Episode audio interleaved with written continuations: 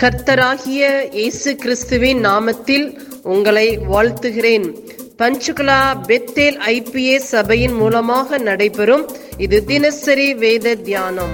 இந்த தியானத்தை கேட்கிற உங்கள் மேல் கர்த்தர் தமது முகத்தை பிரசன்னமாக்கி சமாதானம் கட்டளையிட கடவர்.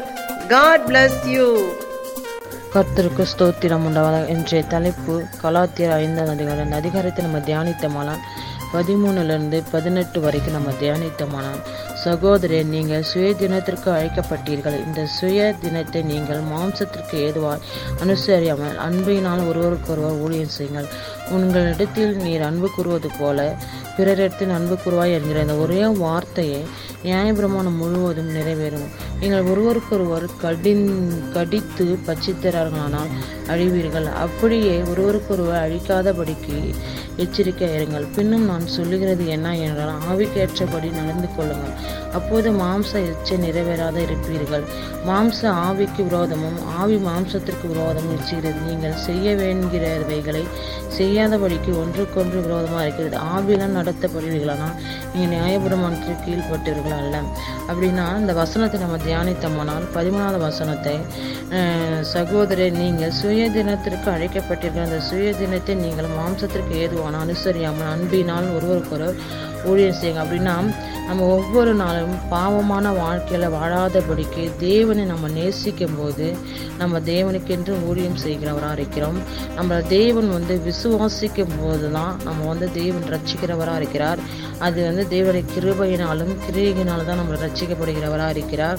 ஒவ்வொரு நாமளும் நாம் வந்து ஆவியின்படி நடக்கிறவர்களாக இருக்க வேண்டும்.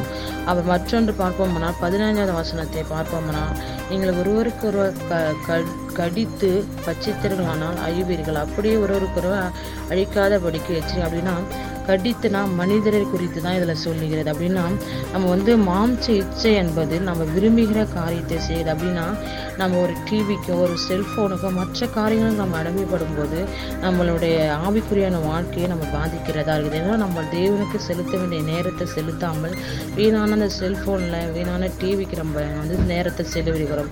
நம்மளுக்கு வந்து ஒரு பழைய வாழ்க்கை ஒன்று சுபாவம் ஒன்று இருக்கிறது புதிய சுபாவம். அப்படின்னா நம்ம ரட்சிக்கப்பட்டும் நம்ம திரும்ப திரும்ப அந்த பழைய சுபாவமான வாழ்க்கை வாழ்க்கையை நம்ம வாழக்கூடாது. அப்படின்னா நம்ம வந்து அதே நம்ம பதினெட்டாவது வசனத்தை பார்ப்போம். ஆவிலாம் நடத்தப்படுவீர்களான்னு நீங்கள் நியாயபிரமானத்துக்கு கீழ்ப்பட்டவர்கள் அல்ல அப்படி நம்ம நம்மளுக்கு வந்து நம்ம மாம்சத்துக்கு விரோதமாக மாம்சத்துக்கு விரோதமும் ஆவியும் மா- மாம்சத்துக்கு விரோதம். அப்படின்னா ஆவிக்கு மாம்சத்துக்கு விரோதமாக ஒன்றுக்கொண்டு நம்ம செய்ய வேண்டியதை செய்யாதபடிக்கு ஒன்றுக்கொண்டு விரோதமாக நடத்துது. அப்படின்னா நம்ம ஒவ்வொரு நாளும் வேத வசனத்தை தியானிக்காதபடிக்கு செபிக்காதபடி மாம்சம் வந்து நம்ம சரீரத்தை பலவீனமாக ஆக்கிறோம் நம்மளை வந்து துக்கப்படுத்தி வேதனைப்படுத்தி நம்ம மா- நம்ம மாம்சமான சரீரம் நம்மளை நம்மளை வந்து வேதனைப்படுத்தி வைக்கும். அதே ஆவியின்படி நம்ம நடத்தப்படும் போது நம்ம ச உள்ளான மனுஷனை புது புது ஒரு மனுஷனா நம்ம தினந்தோறும் வேத வசனத்தை தியானிக்கும்படி செபிக்கும் போது ஆவியானவர் நம்ம கூட இருக்கும்போது தான் அதை நம்மளை வழி நடத்துகிறவராக இருக்கிறார். நம்ம ஒவ்வொரு நாளும் நாம் வந்து மாம்சத்தின்படி நடவாமல் ஆவியின்படி நடந்து தேவனுக்கென்று நம்ம ஒவ்வொரு நாளும் சாட்சியுள்ள வாழ்க்கையாக நம்ம அனுதினம் வாழ்கிறவராக இருக்க வேண்டும். கர்த்தர் தாமே ஆசீர்வதிப்பாராக. ஆமென்.